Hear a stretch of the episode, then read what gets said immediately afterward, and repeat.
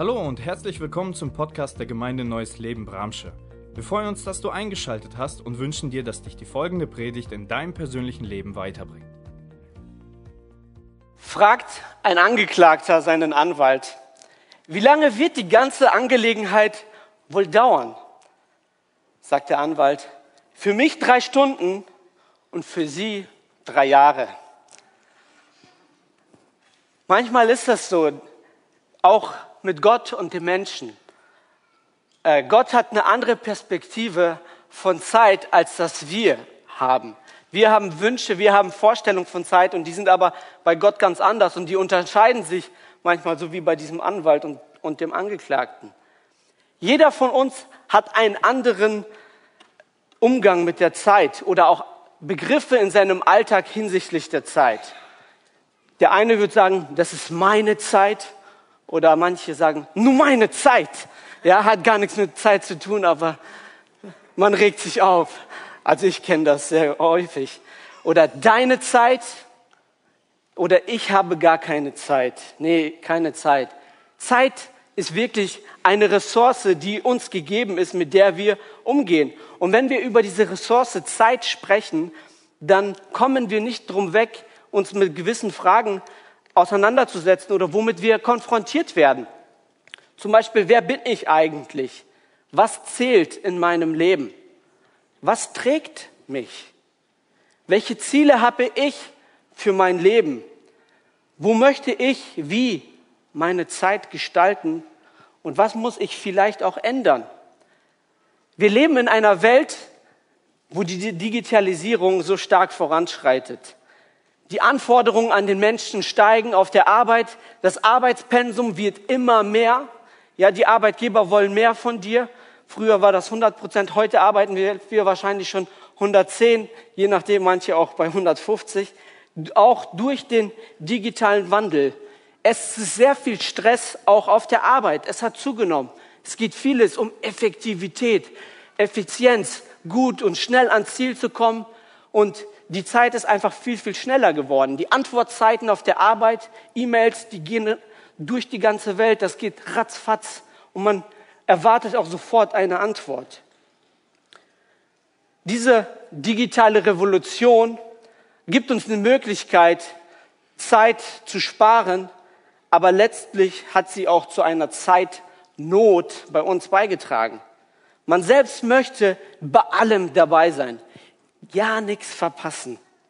Wenn jemand bei ein Foto schickt von dem schönen Grillen, dann will man unbedingt dabei sein. Bei WhatsApp am besten dabei sein. Man kann gar nicht nicht dabei sein. Man möchte irgendwie ein Teil davon sein.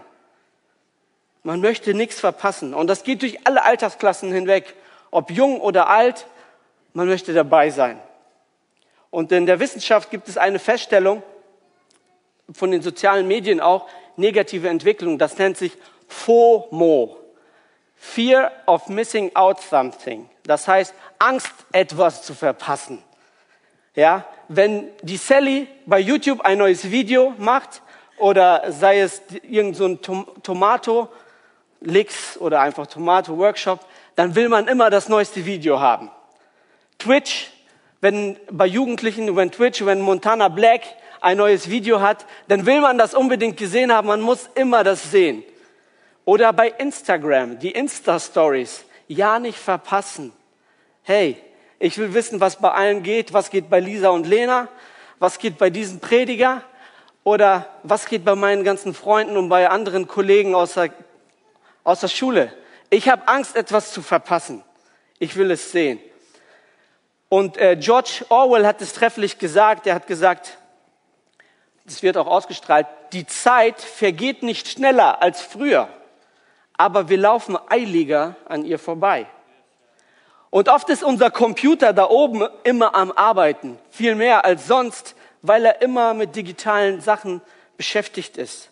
Und Langeweile ist gut, um abzuschalten. Langeweile macht den Kopf frei und Langeweile macht uns kreativ. Wahrscheinlich sind wir deswegen nicht mehr ganz so kreativ. Wenn wir immer online sind und wenig Zeit haben, haben wir wenig Zeit zu verarbeiten, weil das Gehirn nicht sich die Zeit nimmt zu verarbeiten, weil es eine Informationsflut hat. Und Gott möchte, dass du einen gelassenen Umgang mit deiner Zeit hast. Ist das gut? Klingt das gut? Was genau sagt die Bibel zum Thema Zeit? Da möchte ich euch heute mit hineinnehmen, was die Bibel dazu sagt. Und ich habe für euch vier Punkte vorbereitet zum Thema Zeit, die du unbedingt wissen solltest, damit du für dich einen guten und einen gelassenen Umgang mit dem Thema Zeit hast. Und der erste Punkt ist, Gott hat Sinn für Zeit und Raum. In Prediger 3, 1 bis 2 lesen wir Folgendes. Für alles gibt es eine bestimmte Festsetzung und für jedes Vorhaben unter dem Himmel gibt es eine Zeit. Zeit fürs Gebären und Zeit fürs Sterben. Zeit fürs Pflanzen und Zeit fürs Ausreißen des Gepflanzten. Und so weiter geht es in den nächsten Versen. Und dieser Begriff Zeit wird beschrieben mit, für alles gibt es eine richtige Zeit, eine rechte Zeit. Es kommt zu seiner Zeit. Oder auch eine Gelegenheit zu etwas, eine Möglichkeit für etwas. Für alles gibt es irgendwie auch eine Möglichkeit. Es kommt zur richtigen Zeit. Und die Bibel spricht jetzt nicht davon, dass die Bibel, äh, dass Dinge vorherbestimmt sind, dass quasi Gott alles quasi vorher geplant hat und äh, wir sind quasi wie Marionetten und es funktioniert automatisch. Nein, die Zeit, die Dinge sind nicht vorherbestimmt. Aber Gott hat eine Voraussicht und hat das so perfekt geplant, dass er alles in der Schöpfung gut und perfekt bedacht hat. Und wir lesen in der Bibel auch davon, dass Gott Festsetzungen festgelegt hat, die eintreten werden. Er hat Zeitpunkte festgelegt, die passieren. Und wenn man auch in die heutige Zeit, in die Geschichte, in Politik hineinschaut, das ist eins meiner Lieblingsbeispiele, weil das die Realität aus der Bibel nochmal in den Alltag holt, dass die Nation Israel Gott hat gesagt, es wird ein, ein, eine Nation Israel geben. Er hat gesagt, ich gebe euch wieder das Land zurück. Und das ist auch ein Lieblingsthema von mir, ja. Und Gott hat gesagt, ich werde mein Volk, hat er vor 3000 Jahren geschrieben, ich werde es zerstreuen in alle Welt und werde es aber wieder sammeln. Und das ist so ein festgesetzter Zeitpunkt, wo man merkt, hey, vor 100 Jahren waren da keine Leute, kaum jüdische Leute. Und heute leben da schon fünf, sechs Millionen. Ist ein Wunder. Oder dass der Herr wiederkommt, wiederkommt, ist auch eine festgesetzte Zeit, womit wir als Christen rechnen dürfen und in Erwartung leben dürfen. Und ich glaube, es hilft uns, wenn wir in unseren unterschiedlichen Lebensbereichen, da wo wir uns äh, aufhalten, die Ereignisse, die auf uns zukommen, es hilft uns, einen gelasseren ähm, Blick auf das zu bekommen, wenn wir in einem größeren Kontext das betrachten.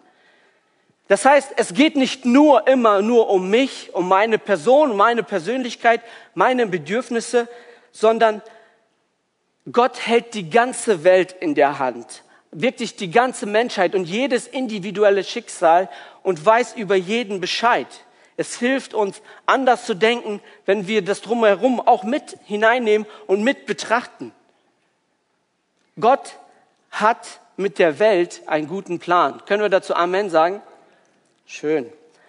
Auch wenn nicht alles gelingt, auch wenn nicht alles so läuft, wie ich es mir wünsche, mit dieser Ewigkeitsperspektive hilft es uns aber auch zuversichtlich in dem Hier und Jetzt anders dran zu gehen. Wenn wir diese Ewigkeitsperspektive haben von dem, was Gott für uns in der Ewigkeit als Kinder Gottes vorbereitet hat. Gott bringt alles zu einem guten Ziel. Das dürfen wir wissen.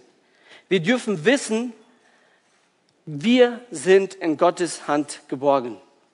Gott hat dich in seiner Hand und er bringt alles zu, zu einem Ziel. Gott hat Sinn für Raum und Zeit, das dürfen wir wissen. Der zweite Punkt, den ich habe, ist, deine Zeit ist in Gottes Hand.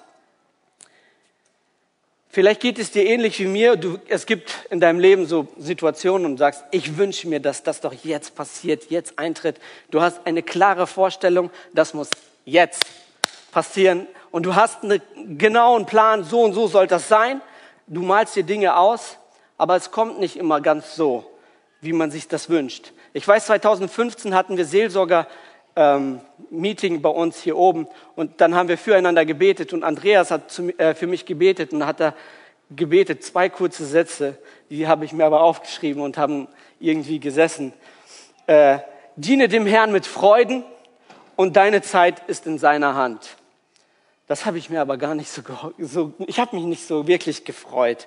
Ja, so deine Zeit ist in Gottes Hand, aber meine Vorstellung, ja, so jetzt schnell, zack, zack, und äh, meine Wünsche und Gott ganz anders und sagt ganz entspannt, deine Zeit ist in meiner Hand.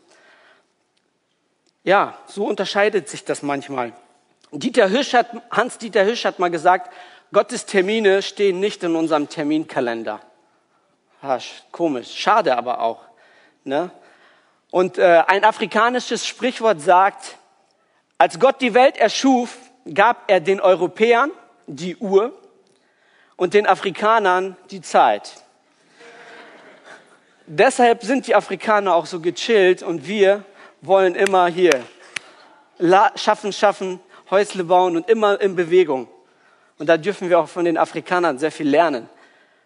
Und ich finde es interessant, äh, von Mose in der Bibel zu lesen. Und zwar Mose, wir wissen, das Volk Israel, äh, der Pharao hatte befohlen, alle Säuglinge zu töten. Und äh, die Eltern von Mose haben Mose dann in eine Schale gelegt in den Nil und so konnte er überleben. Und die Tochter des Pharaos hat ihn gefunden und die Folge war, dass Mose adoptiert wurde und ja, in dieser ägyptischen Königsfamilie aufwachsen durfte. Er hatte beste Bildung erlebt. Er hat eine super Kindheit erlebt. Besser kannst du es dir eigentlich gar nicht wünschen, als beim Pharao im Königshaus aufzuwachsen. Aber Mose wusste in, innerlich, ich bin ein Hebräer. Gott hat mir eine gewisse Aufgabe gegeben, die ich tun soll. Ich bin ein Israelit. Und irgendwann mal ging er durchs Land und hatte ähm, gesehen, dass sein Volk versklavt worden ist, bestraft worden ist. Und währenddessen ist sein Zorn in ihm hochgekommen und hat direkt eine Person in der Situation im Affekt äh, ja umgebracht und äh, totgeschlagen, weil sie jemanden bestraft hatte. Und infolgedessen musste Mose fliehen. Er hat Gottes Zeitpunkt vorweggegriffen. Er hat vorher etwas gemacht, was vielleicht noch gar nicht dran war. So ist er geflohen viele Jahre in ein anderes Land. Dort machte er sich bequem, er richtete sich ein, hat eine Familie gegründet, er setzt sich fest und irgendwann mal kommt Gott zu ihm und sagt, Mose, so klopft hier an die Schulter in diesem dornenden Busch, also nicht auf die Schulter, aber und sagt, Mose, ich habe einen Plan für dich. Ich habe einen Plan für dich. Ich habe eine Aufgabe für dich, Deine Berufung ist fest, deine, das, was ich für dich habe, und der Zeitpunkt ist gekommen, dass du mein Volk aus Israel herausführen sollst. Der Zeitpunkt ist da. Das Volk braucht Errettung, weil ich auch vorher gesagt habe, 400 Jahre und nicht länger werden sie in einem fremden Land sein. Und Mose musste sich erstmal überreden lassen, überzeugen lassen von Gott, dass er wirklich der richtige Mann ist und dass Gott an seiner Seite ist und ist losgezogen. Manchmal geht es uns ähnlich wie Mose, dass Gott uns aufmerksam machen muss und sagen, jetzt ist die Zeit, jetzt geht's los, mach dich bereit. Ich weiß nicht, wer von euch, gibt es Leute unter euch, die ähm, gerne mal zur Bibelschule wollen oder diesen Traum, Wunsch immer mal hatten? Das ging mir genauso. Ich habe in meinem Leben immer den Wunsch, den Traum gehabt, eines Tages eine Bibelschule zu sein. Und äh, dann habe ich immer im Internet geguckt und ganz viele Bibelschulen, also da macht mir keiner was vor, ich bin immer gut informiert. Ja, das also und gucke immer, was sind die Vor- und Nachteile von irgendeiner Schule. Auf jeden Fall habe ich mich sehr gut informiert, aber ich wusste, es ist noch nicht die Zeit, zu, äh, dass ich da hingehen soll. Und das ist nicht dran. Ich, Gott, das sind andere Aufgaben, die gerade wichtiger sind. Und äh, vor zwei Jahren kam es anders. Auf einmal auf der Arbeit, ähm, ich hatte einen Zeitvertrag und sagte meine Arbeit, hey, kannst du dir vorstellen, hier zu bleiben? Ich war in der Elternzeitvertretung für jemand anderes und ich habe gesagt, hey, hm, ich habe mich vorher woanders beworben schon, bevor ich zu euch gekommen bin und ich habe keine Ahnung, ob ich bleibe. Endeffekt haben die mir dann auch keine weiteren Projekte und so weiter gegeben und äh, auf einmal kam es so, dass ein Mädchen mich angeschrieben hat und mir mitgeteilt hat, dass sie auf einer Bibelschule ist. Und äh, dann habe ich mir die Bibelschule angeschaut und fand sie ganz interessant, habe aber nicht mehr viel weiter gemacht. Und einen Monat später fragt sie mich nochmal und sagt, hey, ist das was für dich? Ich da so, pff, ja, wow, gute Frage, wenn du so sagst. Ähm, ich wusste eigentlich, Bibelschule will ich mal machen. Ne? Und äh, in dem Moment hat Gott ganz klar zu mir gesprochen, auch durch ein gewisses Wort, über das Wort Kairos, und hat zu mir gesagt, das ist der günstige, das bedeutet, das ist der günstige Zeitpunkt, ein Zeitpunkt für dich der Entscheidung. Und äh, ja, dann habe ich alles gepackt und bin hingegangen und ich habe für mich gemerkt, Hammer, Gott hat meine Zeit in seiner Hand. Und er spricht dann, wann ich es brauche. Diese Bibelschule existierte erst seit zwei Jahren. Wäre ich früher gegangen, da gab es gar nicht. Sie hat genau zu mir gepasst, zu dem Profil, was ich brauche für das Thema Leiterschaft. Und das war eine super wertvolle Zeit, wo ich mich entwickeln konnte und viel auch lernen durfte für den Dienst, den ich heute habe. Und ich bin Gott dafür super dankbar, weil Gott, er hat meine Zeit, er hat deine Zeit in seiner Hand. Gott möchte dir sagen, hey, ich weiß, wo du gerade dich befindest und ich habe deine Zeit in der Hand. Und ich möchte dich motivieren, mit Gott zu gehen. Gehe mit Gott in deinem Alltag und halte Schritt mit ihm, sei mit ihm unterwegs, damit er dir die richtige Zeit gibt, wann was für dich auch dran ist. Es ist so gut, in, mit Gott zu sein und in seiner Zeit zu sein. Und wir dürfen da ganz entspannt sein. So richtig entspannt. Gott kennt die richtige Zeit für dein Leben. Er weiß, was du brauchst. Amen. Sehr schön. Der dritte Punkt, Aufbruch zur Gelassenheit. Unser Alltag ist manchmal voll von Terminen. Wir haben viel zu tun, Arbeit, also einiges, was so anfällt. Und äh, irgendwann mal kommt man vielleicht ins Strudeln von dem ganzen Schaffen, Schaffen, Schaffen. Und das überfordert uns. Und ich glaube, dass es hilfreich ist, dass wir einen Fokus haben, dass wir Klarheit haben, was ist mir eigentlich wichtig? Was ist mein Ziel? Meine Zeiten zu kennen, meine Ressourcen zu kennen, die ich habe und für sich auch Prioritäten zu haben, was wann in welchem Umfang gebraucht wird. Und ich glaube, dass wir Zeiten brauchen, um aufzutanken. Und äh, Jesus ist uns da ein super, super Vorbild. Und das lesen wir in Lukas 5, Vers 16. Da heißt es, er aber zog sich zurück und war in, war in einsamen Gegenden und betete. Es braucht Zeit der Ruhe, und, um sich aufzu, um auftanken zu können, um unsere Akkus aufzuladen. Jesus hat das getan. Er hat es verstanden, wie er Gelassenheit in sein Leben hineinkriegt. Er braucht Gemeinschaft mit dem Vater. Auch wenn der Tag manchmal voll war und Dinge gekommen sind, die er nicht erwartet hatte, die er nicht in seinen Terminkalender hatte, war Jesus gelassen und entspannt und hat sich die Zeit genommen für Bedürfnisse einzelner Menschen. Ja, es braucht manchmal auch ein bisschen nicht zu 100 Prozent voll zu haben, sondern ein bisschen Flexibilität damit wir nicht gestresst sind, sondern gelassen. Es braucht abgeschirmte Zeit, ruhige Zeit, sich zu nehmen für Gott. Jesus zieht sich zurück, schon mitten in der Nacht, nach, Nacht, nachdem er gearbeitet hat, den ganzen Tag den Menschen zugehört hat, in der Wüste, in den oder auch dort in Galiläa in diesem Klima, wo es nicht so ganz easy ist, ja, mindestens 30 Grad im Sommer, davon kannst du ausgehen. Ähm, irgendwann mal schlaucht das auch. Er nahm sich die Zeit in der Nacht oder auch morgens ist er früher aufgestanden, um Gott zu begegnen, weil er wusste, das ist die Kraft, die ich brauche für den Alltag, um gelassen zu sein. Es braucht einen Rhythmus zwischen Arbeit und Ruhe ja, zu wissen, wann haben wir Arbeit, Ruhe und auch um aufzutanken zu können. Gott selber ruhte, lesen wir in der Bibel.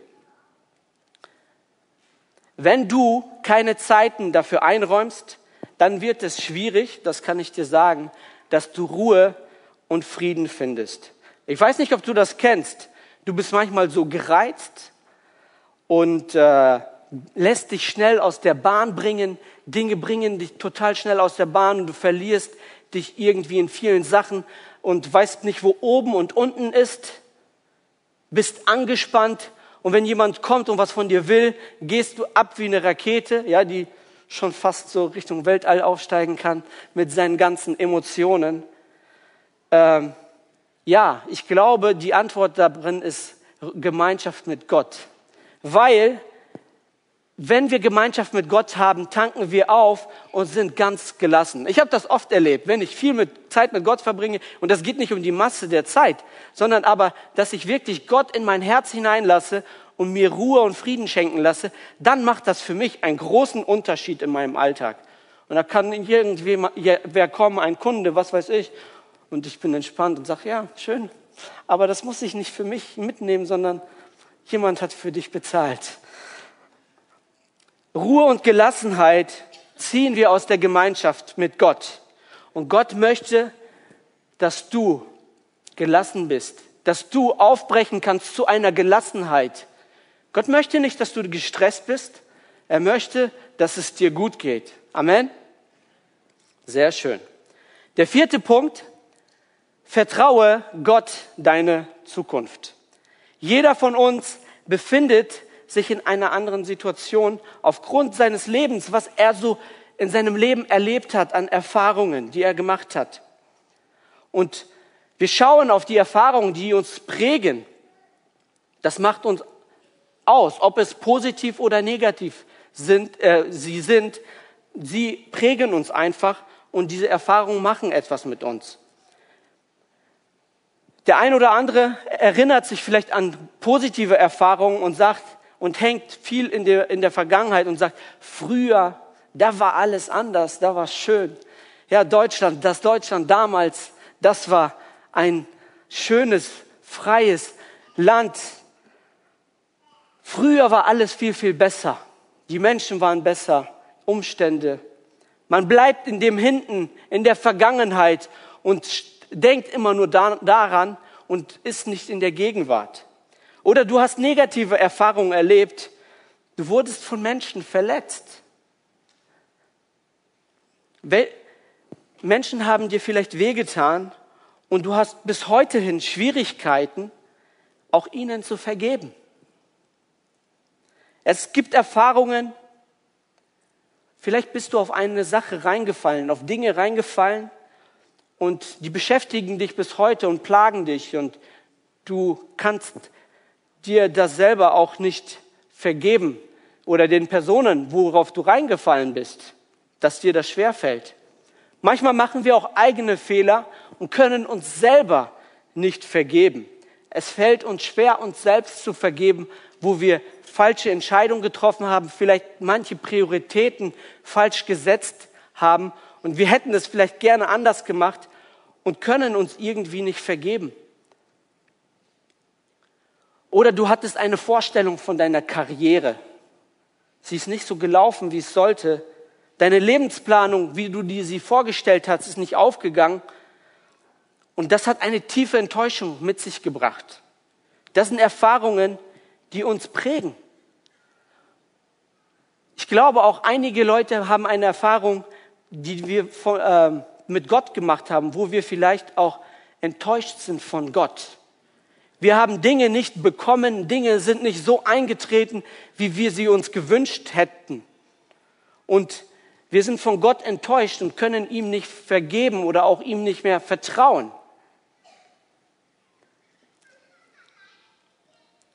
Diese Erfahrungen, sie prägen unser Herz und es ist wichtig zu wissen, dass sie da sind und dass sie uns im Unterbewusstsein beeinflussen.